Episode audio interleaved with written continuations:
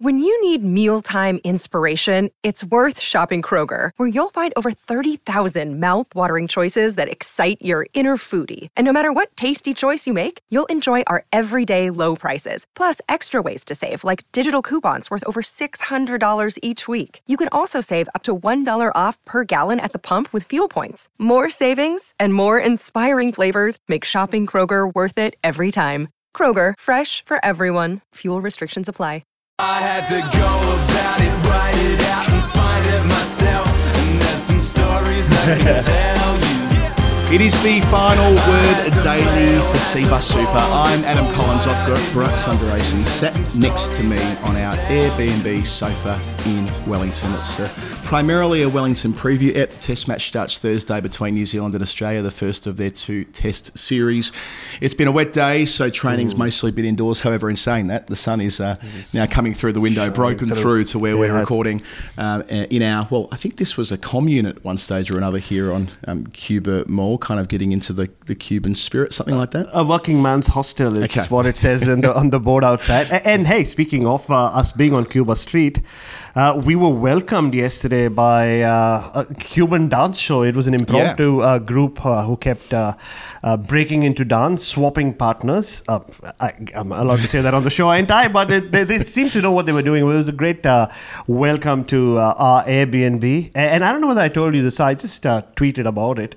Um, and then Airbnb, maybe we should get a refund for this place, or not a refund, a discount. Because Airbnb have given the uh, a reply to my tweet with five stars, so that should Really? yeah. There you go. If they want to come on as a partner, you know, we're always open minded on, on the final word. We were going to be recording this uh, outdoors today with me and my cricket Hmm. whites, playing for the. Uh, Playing for the MCC 29 club. I've been capped by them despite the fact that um, we uh, didn't bowl a ball because the, the pitch was sodden through after the storm last night. That shouldn't be a factor in the test match Mm-hmm. when it begins tomorrow. Um, let's go first to selection. Uh, and, well, same old Australia, uh, boring, boring Australia. It's always the same 11. Uh, well, yeah, maybe not strictly speaking after the reconfigured batting lineup. We'll talk Yeah. about them in a moment. The news, though, is New Zealand. Devon Conway uh, won't make it. Uh, that bruised thumb, sounds like it might be worse than a bruised thumb, uh, is going to keep him out of the first test match. And he's a match winner in three formats. That feels huge. He's one of three uh, key players uh, without the baggage of having played Test cricket uh, against Australia and lost in this format against Australia, and alongside Daryl Mitchell and Rachin Ravindra, who'll be such a, uh, a an important or they'll play such an important role in the middle order. But Devon Conway just adds that. The heft they need at the top of the order, doesn't it? I mean, Will Young comes in. Tim Southee has confirmed it. Uh, you are a big Will Young fan, I know. Um, it's always good on the eye, but this is his opportunity to really put his hand up and make it his own. He's always been an injury replacement, hasn't he? I don't think he's played too many Test matches as the as the primary pick in that sense. So uh, that is confirmed. What uh, he did not confirm Tim Southee is what bowling um, combination they'll go in with. So the question is, do they go with Santner or Scott Kuggeleijn? So because it was wet, uh, they were practicing uh, indoors in at St Mark's School next door to the Basin Reserve, and I did see Mitchell Santner just uh, tossing balls uh, to some of the other batters, uh, not really bowling. Uh, he did have a long bat yesterday, though Santner, but it was you could you could kind of make out. Scott Kuggeleijn was in the net. Uh, he had a net yesterday as well, bowled and batted. But today, uh, he was getting a lot of throwdowns. The coach is speaking to him.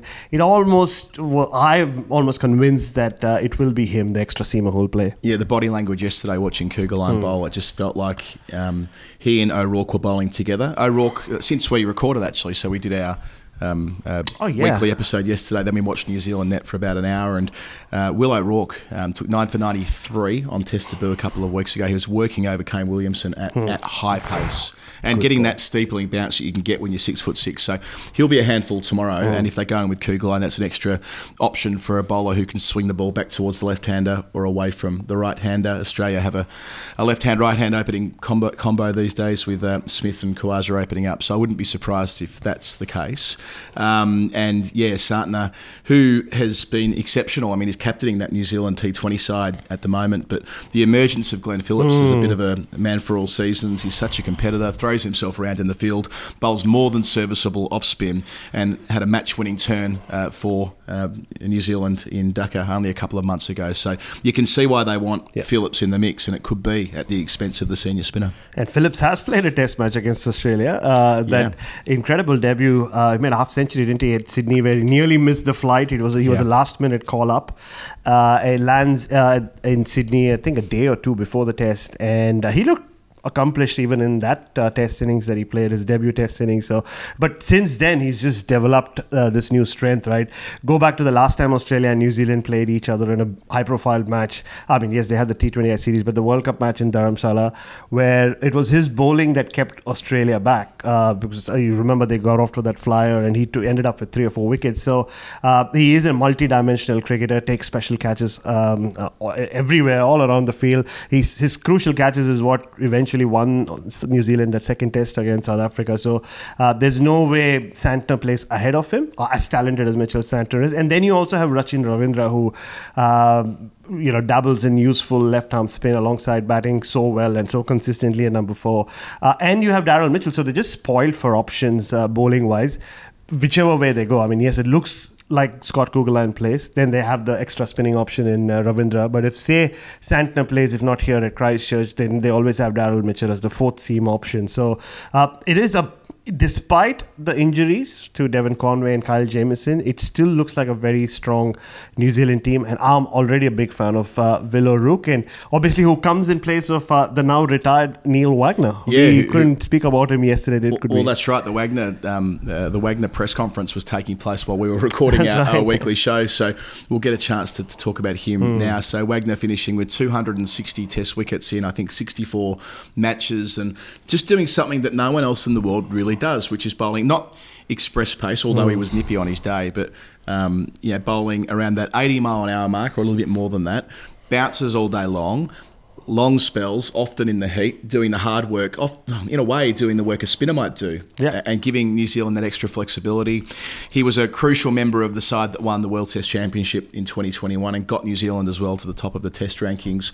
His story is an interesting one, having mm. came over from South Africa to play domestic cricket, got his chance for New Zealand for the first time in 2012, an accomplished career, and he just finished off that attack. Southee and Boult, Yeah. who have always swung the ball around and always been so threatening. But Wagner was, along with Carl Jamieson, they, they provided a point of difference um, in able to in, in being genuinely threatening Yeah. bowlers and in reach number two on the ICC rankings as a bowler Wagner as well. So he was in tears in his press conference yesterday. He actually bowled at training after formally hanging up the boots, even though he's going to be released from the squad after this Test match, and he won't be named tomorrow. But I suppose if two bowlers Yeah, stepped on a cricket ball, he, he could be called upon at the last minute. A bit like when MS Dhoni retired from Test cricket. And he hung it on, didn't he? Formally there for the for the final match. But um, yeah, so uh, congratulations, Neil Wagner. Mm. He's been a final word Oh. favourite from the get go, uh, and that. Um, the way that he was able to kind of change Steve Smith's career trajectory as well, in some respects, what he did there in 1920, uh, just before the pandemic.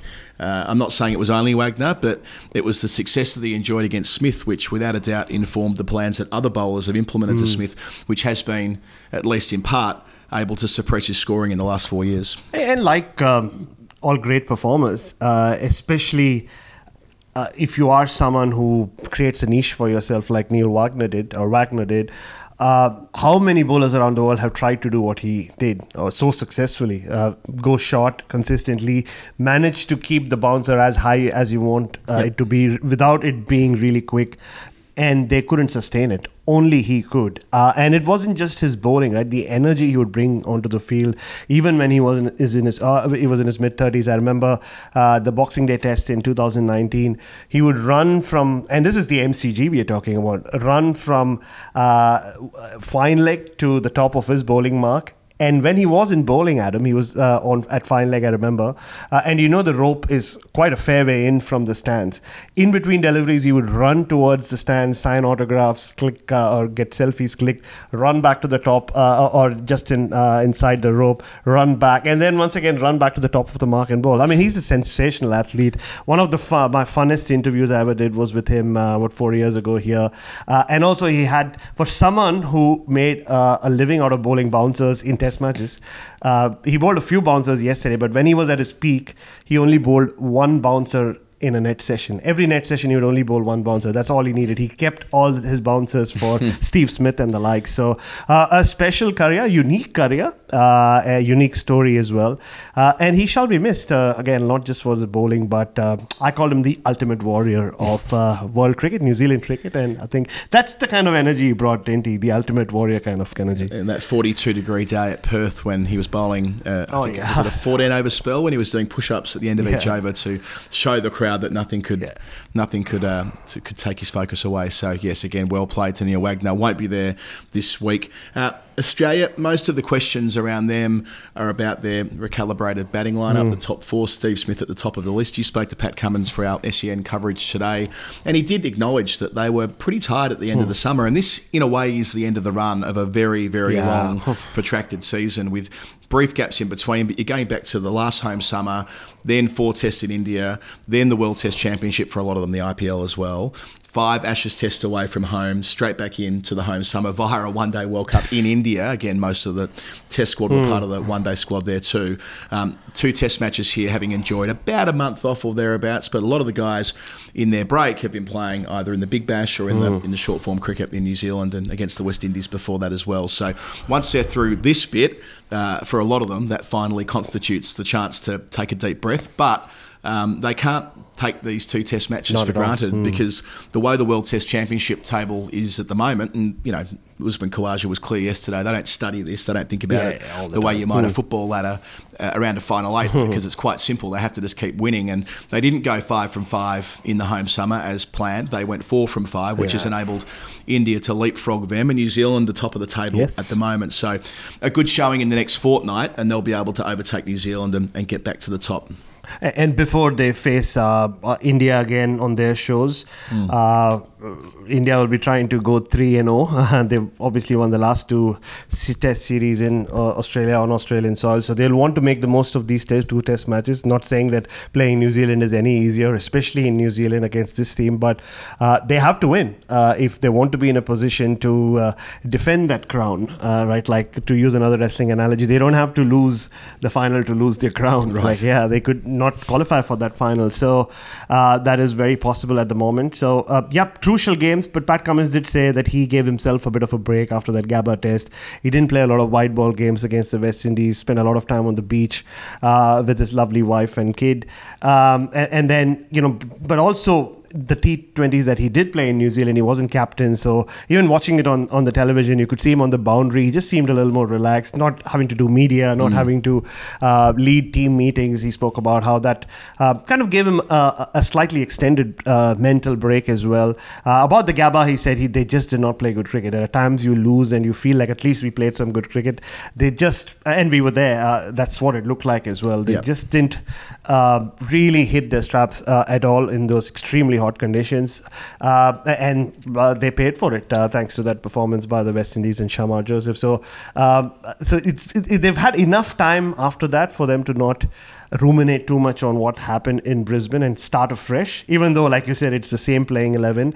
Uh, though, uh, what the Steve Smith at the top and Cam Green at number four combination, if you want to call it, is just two Test matches old. So they True. want to build on that uh, uh, individually and as a collective. Uh, uh, not just Cam Green, the batter, Cam Green, the bowler as well. I asked Pat Cummins about now having so many bowling options. You have Marsh and Cam Green in there. So it, it is a crucial series for um, quite a few of them, uh, even though it is just two tests. Yeah, so Marnus Labuschagne, the last time they played against New Zealand in that series immediately before the pandemic, made a, a big century at Perth and a double hundred uh, at Sydney to finish off. Indeed, that's his highest test score, 215.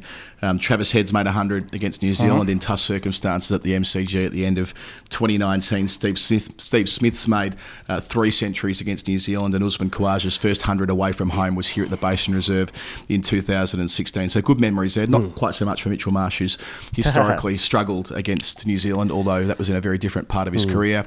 You'd expect whoever wins the toss will elect to bowl. That is the custom here at the Basin Reserve, and that's again not to overplay the point about what the pitch might No. do throughout the course of five days, but all things being equal, a, a pitch with live grass on it on morning one should give something to the seamers. Australia um, enjoyed that in 2016, where it was. Now let me think, who was bowling that day? It was Peter Siddle, Jackson Bird, and Mm-hmm. Yes, Josh Hazlewood. that's I think correct, were the, yeah. the trio along with Nathan Lyon. So yeah, a couple of those bowlers still here. Mitchell Starc's not played a Test match Mm. in New Zealand before. Pat Cummins has never played a Test match in New Zealand, so um, an opportunity for them to enjoy this wonderful country. Um, this ground as well, just to zoom out a little bit, um, New Zealand did beat Australia here back in 1990. Allan Border's side. Greg Campbell was playing for Australia Indeed, that yeah. week. It's uh, quite a funny scorecard going back to it. Uh, and that was just after the pretty successful run they had in 1989 and at home in 89 90. They came over here and played a losing test. New Zealand have won a series against Australia over here in 86, early 86, after they beat Australia away in 85 86. Both of those were under the captaincy of Jeremy Coney, who I'm sure we'll um, hear from at the podcast at Can't some wait. stage. Um, but Bharat, you've been writing about the big brother, little brother relationship between New Zealand and Australia. I, and I, I know that a lot of New Zealanders sort of resent um, the the implication in all of that. But um, in a piece you've been writing for the Australian today, that that's been the thrust of it and trying to get to the bottom of the psychology. Oh, pretty much. And I've spoken to people who were who've been involved uh, from a mental conditioning side with both cricket and also the All Blacks. Uh, you know, who have never seemed to have had that big brother little brother uh, issue uh, whenever they played the Wallabies in the Australian rugby team. Uh, and the All Blacks not only uh, and the one uh, overriding thing that I kind of figured out was that the All Blacks are still considered New Zealand's team. Like you know, they uh, their national identity has uh, been built around the All Blacks, where- whereas everybody in New Zealand wants the Black Caps to do really well. But um, yes, they've had their successes, the WTC, uh, you know, 220 2021 win, but especially against Australia. Uh, it's that little brother, big brother thing does play a big role, and uh, uh, that's what uh, you know I've been working on. That's what I, I'm writing, and also you I saw a glimpse of that, Adam, during that Prime Minister's reception where you had the New Zealand Prime Minister pretty much tell Pat Cummins while he was sat next to Tim Southee that, oh, I used to use some of your comments from the Ashes in my meetings with my minister. So I asked Pat Cummins about that in the press conference. I said, like, how does it feel to know that this country is being run on the basis of what you've been saying in your team meetings? Uh, he just laughed it off. But uh, it is quite something. The reverence about around Pat Cummins uh, from the Prime Minister of this country was quite something to see. It really did catch my eye. Um, a- and, it kind of tells you, it kind of informs you how um, Australian teams are put on a pedestal. And one thing that really did uh, stand out from my uh, conversation with uh, uh, the, the mental conditioning coach of the All Blacks, who's been with them for 23 years, is even the All Blacks, the almighty All Blacks, um, would often talk about the strong Australian men's cricket team uh, back in the day and say, "Oh, we sh- we need to yearn to be at that level where we just dominant around the world, win everything." So uh, there is this uh, amazing connection between New Zealand and Australia, especially in a sporting sense, where uh, they're always kind of um looking at each other in in different fashions, and I think that is you can you can gauge gauge a lot of that from the fact that uh, New Zealand haven't beaten Australia more than once in the last so many years. And yes, they have uh, won bilateral series against Australia. They've beaten Australia in league games in the World Cup, but every time it comes to a big game, it they just are unable to get over the line, aren't they? And I think. Uh, even though we're talking about multi- multiple generations of New Zealand teams, it tells you even more that it's almost an ingrained attitude uh, which seems to hold them back. But we'll see if this team can get over the line. Yeah, New Zealand have only won eight Test matches against Australia, the most recent of which, I guess, 13 years ago, Yeah. uh, down at Bellerive with Doug Bracewell and all the rest of it. Okay, Bharat, we're going to try and do something here. Um, if you're listening to the podcast feed, uh, the next voices you're going to hear are going to be those of Cam Ponsonby and Vithushan Ehantharajah. Uh, they spoke to Brendan McCullum the day after the Ranchi Test match, and uh, they are washing up all that happened there ahead of the final Test match at Dharamshala. And after you've heard from uh, that duo in India, it'll be back to you and me for a, a bit of preemptive Hall of Fame action. It's the final word daily, brought to you as ever by Westfield London, Westfield Stratford City. I'm back with Vish for the kind of England wash up episode. We're going to talk about what we've just spoken about with Brendan McCullum, have a look forward to Durham Shalar, which I've been told I've been pronouncing incorrectly. Uh, and it's the weather's much like Durham, so it's actually going to be very easy to remember and get my brain round it. Um, we've just spoken to Brendan McCullum, kind of with I felt like the theme kind of got taken over to conversations you have in March and April where you go, are these spinners going to play? Are England going to produce spinners? Because the scenario we're having uh, with those players that are out here at the moment. In Shoaib Bashir, he is currently the second choice spinner at Somerset behind England teammate Jack Leach. And Tom Hartley is occasionally the first choice spinner at Lancashire when he's not being picked behind Jack Morley. And Nathan Lyon is going to come into the team. Brendan McCullum's kind of going, well, it'd be a bit mental if they don't get opportunities, and it would be helpful. It'd be helpful if they got a Yeah, game. yeah. It's a different slant on the usual spinners piece that ends up being doled out at the end of an India series. It's like, where are the spinners? You know, Uh, you play the county championship on Mars because that was Better the wickets, pitch, wasn't it? Yeah. Keeps Um, low on Mars. But it's different now, isn't it? England have basically, you know, the players are going to return to their counties, and England will be like, by the way, he's now a test spinner. Yep. He, he by the way, and not just a test spinner, he was leading wicket taker in India, and this other lad bowls has the ability to bowl unchanged from one end for a whole day. So you've got that now. We're going to come back in a couple of months and pick them back up. Don't ruin them. And it's kind of um, it's it's it's quite neat because I think I, I think you kind of I don't know about you, but I came into this tour dreading having to write that piece. Oh, but yeah. it's a very different slant, and it comes from a place where you know, uh, Will Macpherson asked, Baz this. You know, you picked these players off little first class experience. Do they need to play? And it's kind of like they've- it, it's is it the system? Is it workaround to the system? Whatever it is, we're in a situation where, come July, when England start thinking about Test cricket again, they're going to check up on them, and it'll be interesting to see how much they bowl. And would it necessarily be a bad thing or counterproductive if they don't bowl as much? Partly because, you know, I, I feel like a lot of the conversation is lost in the fact that, I mean, we are in England, and like England only does. You know, the, the weather only plays ball so much that the pitches are a certain way, which is where, you know, which is the same with wherever you are in the world, as we found out here over the last month. I thought McCullum gave a very gentle. I thought he was incredibly diplomatic and pragmatic, but there was quite a clear kind of shove in the di- direction of like it would be nicer, wouldn't it, if Hartley and Lyon, if a, wicket, a wicket was produced that Hartley and Lyon could bowl together, if um, Shoaib Bashir and Jack Leach could bowl together. Because what was something that was strange as well, or not strange, it shows the direction of travel of this England team, their selection mentality, is that the idea of oh is the county championship potentially inhibiting these two guys kind of development?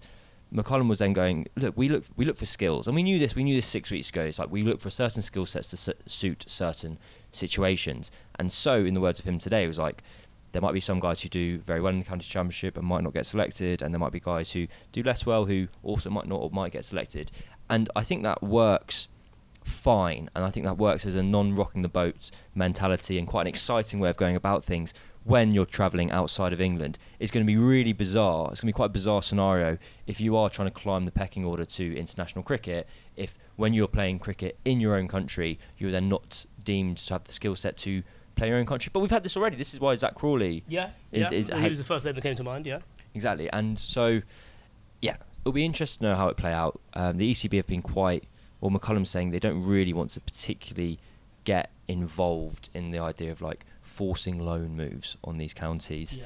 Uh, Stokes was a bit more clear cut with the BBC yesterday. He was like, we need these guys to get opportunities. I mean, it's it's a it's a balancing act that I can't think of an equivalent in. It'd be a bit like a Gareth Southgate saying to Pep like, please can you play Kalvin Phillips? Like, but, but but actually specifically, it would be, please can you play Phil Foden in centre midfield yeah, and. Or, or you know, out wide, basically in the, in the position that he's not, that Guardiola isn't playing him in, and Guardiola having to be subservient, which which isn't the case in football. But there's an element of that in cricket. I think it is important to point out as well that McCullum said that, you know what, I don't actually know too much about the system, but, but in, in, in, in, in a way that like he that was um, you know posited in a way that like so it it would be wrong for me to talk about it with any kind of authority essentially in terms of the whims of it and, and Yeah. like, what's involved. But fundamentally, like it's about creating players for England. It- they, I feel like they say that all the time. Like every topic we talk about, they go like, I, I don't really know the details of that. To be honest, you're like, oh, okay. Um, Well, you know, it's it's a nice change from they used to say this phrase, "It's above my pay grade," and you're like, "Sorry, um, it's, it's many things. It's definitely not above not- your pay not- grade." I like the idea that McCullum's actually going. This is actually below my pay grade. Yeah. I'm, I'm not interested. Essentially, yeah, yeah. yeah, I'm sure there's a loser somewhere who deals with that. and we- we'll kind of have like a, a snapshot into the direction of travel England might take with their spinners next week when we go to Dharamshala because it's going to be a bit more seam friendly conditions. Uh, there are some rumours going about that it's going to get dark about one in the afternoon, and we're not going to actually Well, I think Ravi Shastri cricket. said that, didn't he? Yeah, I know, but I didn't know if he'd said it publicly. No, so no, no. He said it um, over a beer, I think. But yeah, I think that was the intimation. But but it was one of those things where it's just like the light fades. It's not like yeah, pitch blackness, like forty exactly. days a The night. sun, stuff, sunset is six twenty p.m. and plays scheduled to finish at four thirty, so you should be okay. It reminded me of when we were in Multan last year, the Pakistan series, and there was like smog. And we'd get in the morning on day minus one, which is just the day before the match. I don't know why we call it that. Um, It's quite self-explanatory, but go on. Yeah, there we go. Um, and we looked out and you couldn't see anything. You're like, oh my goodness me, this test match isn't going to start until 11:30. There was remember there was talk about like picking an extra seamer, Yeah. and rather than uh, like going short on the batting, Well, like, we McCullum, got, McCullum got sent a video, and then we got shown that video, and we were like, "Oh wow!" And then everyone's. I'd love to. Go, we should go back and look at it now because Yeah. utter bollocks. I wrote that. Yeah. I remember so a complete tangent, but in the last 12 months or 14 months, if you conclude include uh, Pakistan New Zealand series, we've had uh, the Islamabad test, which was almost delayed because of food poisoning or because of the virus that went around. Yeah, yeah. We had the debate around Multan about whether that was going to get knocked back or played in shortened thing because of smog. And then in Mount Maunganui, we had the threat of the earthquake that was going to Oh, yeah, cancel the test. And so, But even even then, if you extend that back to the last test of the home summer, Queen died, didn't she? that did happen. I don't. I shouldn't. I just laughed when you said that. It's bad. Oh, she's Uh, dead. It's fine. Yeah, a bit like I'd like to go on a tangent there. Um, but we're gonna see potentially three seamers, two spinners. One of those seamers is potentially sounds like it's going to be Ben Stokes. The reason McCullum said he didn't bowl in this Test match was because of conditions, as opposed to a fitness issue. That makes life a little bit easier for England because I think the least controversial selection would be Anderson. Wood comes back in. Basically, Wood comes in for Robinson, and that's the only change from bowling front. You've got a third seamer Yeah, yeah. in I like that. um, Stuart Broad, Ben Stokes. um, I don't think I'd be surprised if they went four and one. If Stokes said I'm not going to bowl, and then, so then you're looking at a debate of Ollie Robinson or Gus Atkinson as the third seamer. I don't think that's going to happen. And more to the point, Ollie Robinson had a very bad Test match, and I think that's coming out of the weeds a little bit more now. McCullum was very again diplomatic with it, but it was one of those things where I felt like in the room he was t- saying being a bit sterner than the the quotes Oh, the then quotes read. Right. The yeah. quotes actually read kind of very fair. It's like, oh, look, we, we want to put this behind us, and Ollie's very disappointed, X, Y, Z. But I, I personally don't think I'd ever heard McCullum speak about a player like that, where you go, oh, we're all disappointed, basically, because the whole mantra of this team is to be so up and about. Ollie Pope's pair just gets brushed away because, which it should do, because this these things happen. Uh, but Bairstow's bad run of form. Oh, we don't want to put negative thoughts in these guys' minds. And then for the first, And Bairstow, weirdly, actually had pretty decent tests with the bat. he, Apart from the dismissal. I mean, we got, kind of went I'm- through it. It's been, you know, we've, we've gone through it with the wash up of that test. But yeah, but sorry, go on. Yeah. Yeah. Also, like the nature of this dismissal, batting is ultimately a zero-sum game. Like, if you if you get out, that is you have one life, and if you get out poorly and it's deemed to be wasted, then it seems like a wasted Yeah, opportunity. yeah, yeah, so that will hang over Bairstow in in that respect.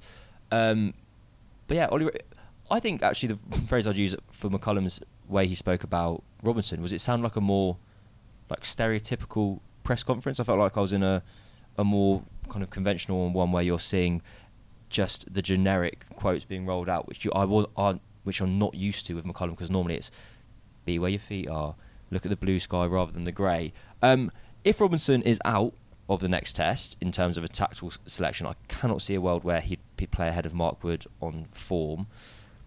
Does he then fall away? Where where does he sit in the pecking order of English seamers now? Because Chris Woakes will come back back in the summer. Sure, surely Chris Woakes still about ahead of him in yeah, that respect. there's, um, I suppose it depends how he's going with his shoulder, I think it is, but there's Josh Tongue as well Oh yeah. to come back into that conversation. Yeah, it's fascinating. Um, I feel like this is just another thing. If you look at sorry, let, let's let me start that fr- from the beginning in terms of like making my point here. But like, if you look at Robinson's Test career, full stop, it has been a series of stops and starts, and stops for very very unconventional reasons. Yeah, S- sorry, I realised we missed out a really important detail Go here. on. He twinged his back while did twinge his back batting, while batting, and so that yeah. was meant to be, that was a contributing factor to why why his pace was so far down in that match. and why McCullum was saying he was then pushing the front line because he was trying to eke out as much pace Yeah. as possible.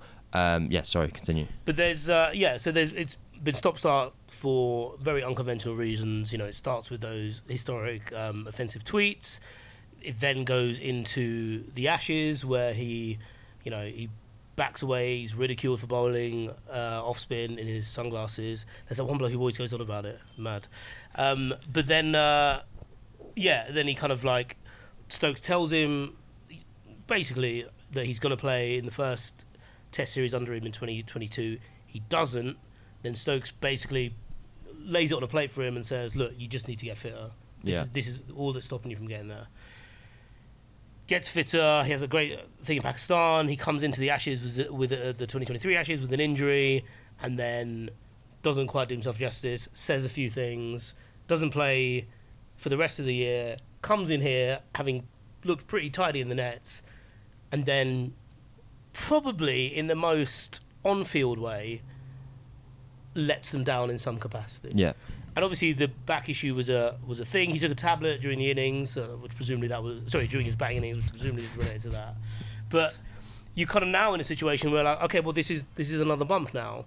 And the thing that, about the previous ones is that you'd always kind of throw forward to that press conference two days ahead of a test where he does it, and you're talking about the things that he's done to come back and how he's earned back the trust and this that and the other.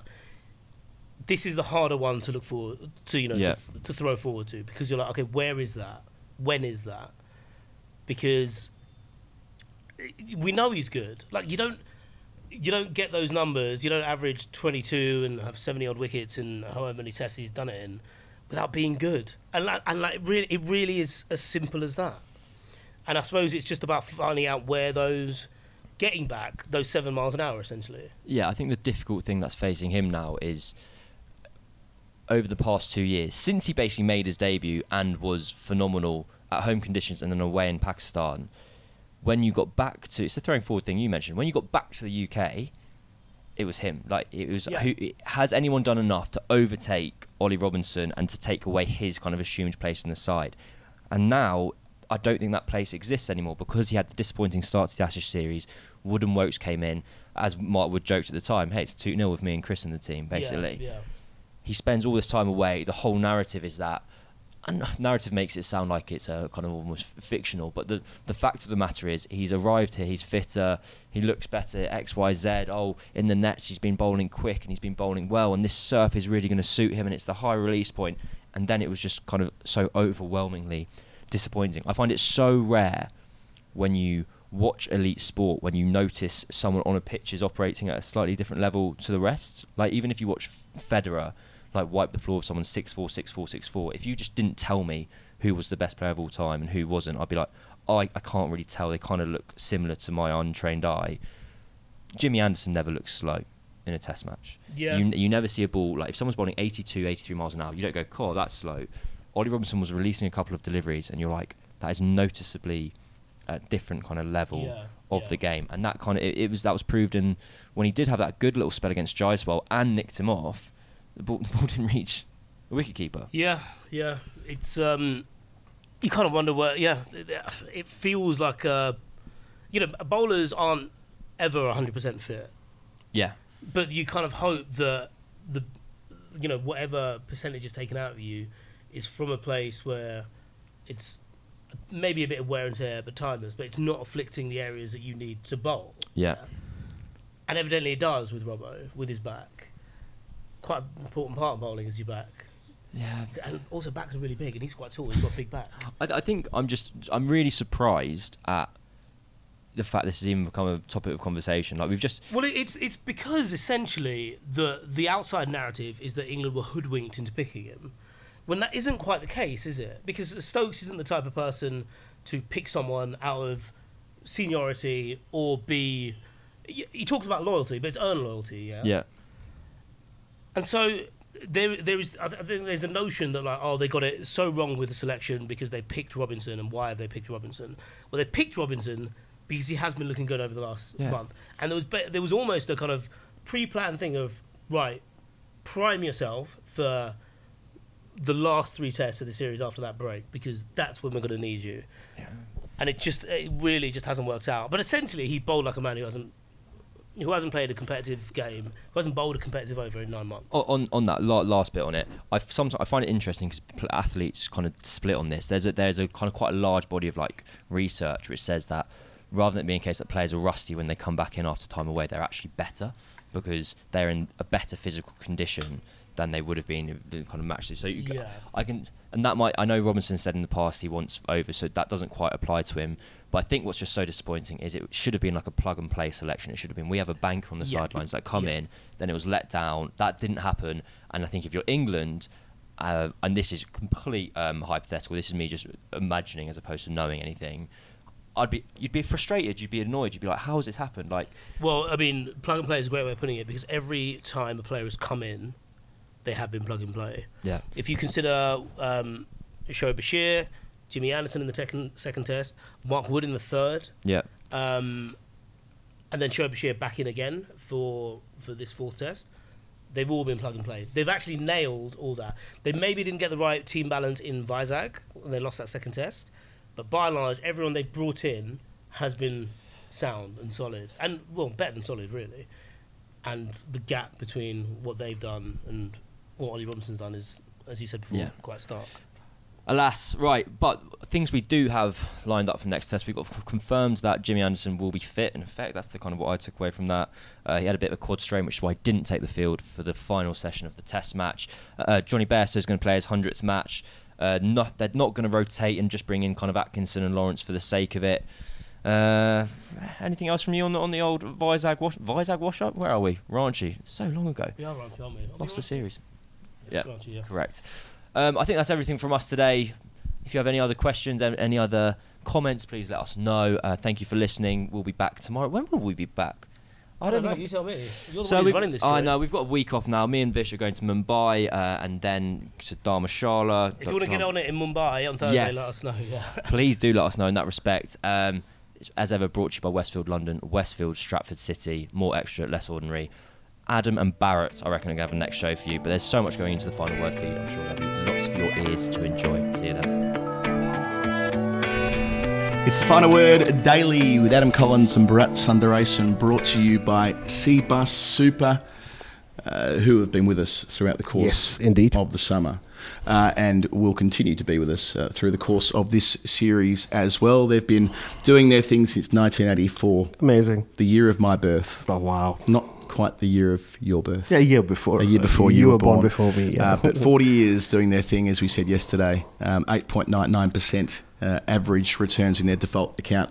Uh, and that is um, quite the number and reflects why uh, it is such a uh, such a, a meaningful thing uh, getting your money taken care of uh, in an industry fund like CBUS. So jump on cbussuper.com.au, get your super sorted out. Their past performance is not a reliable indicator of future performance. You should have that all looked after before you sign your citizenship. Very much so. Yeah, yeah, it's happening. It's happening. It's nearly there. The citizenship. Uh, Adam Isha's already uh, got her confirmation. Oh, really? Uh, but she can't take the pledge before I get my confirmation because there is a box in the form that you take if you. It says you can. You want to wait for someone to take the pledge with. So I kind of uh, sold her threw under the bus with that one. Oh. Nice one. Yeah. So it's it's nearly there. It's just a matter of time and.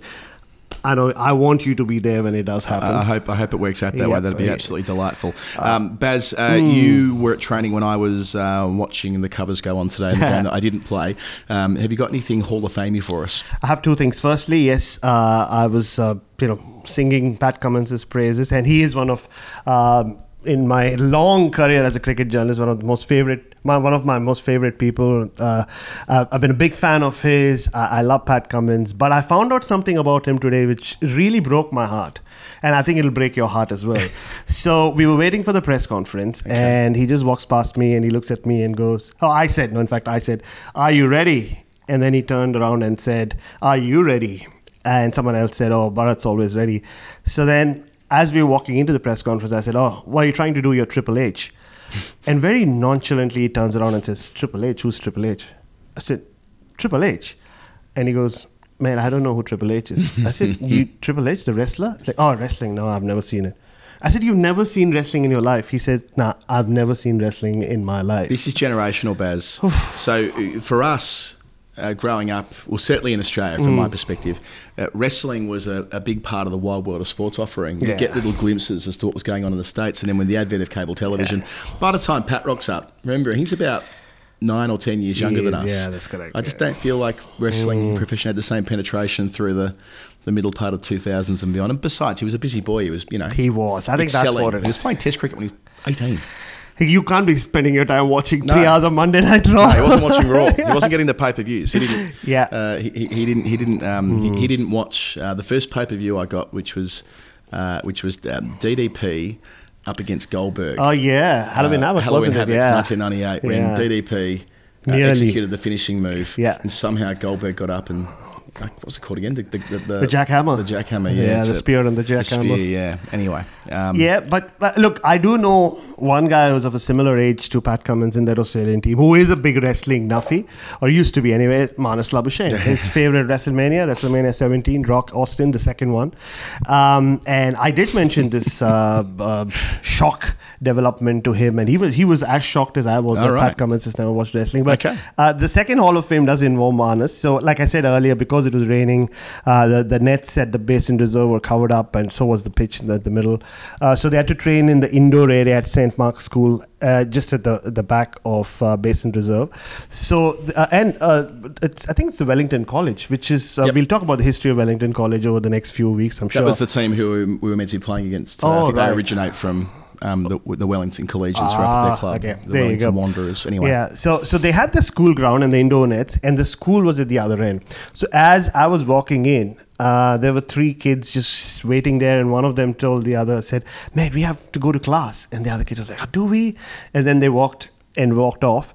So then I'm watching the nets, and as Marnus is walking off, which is around the time I'm informing him about Pat Cummins's uh, uh, lack of knowledge about wrestling and Triple H, there's this one kid, blonde hair, who's jumping up and down. Adam, he might have been around 12 or 13. He's just going, Marnus, Marnus, Marnus. Oh, Marnus, please. I want to hug Marnus. I want to hug this little, little boy. So Marnus walks towards him. And even before he's reached him, the kid just jumps up and goes, Nora! Like he does a Marnus.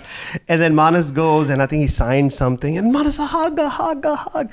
And he hugs him. And at this point, like, it's almost like watching a TV show.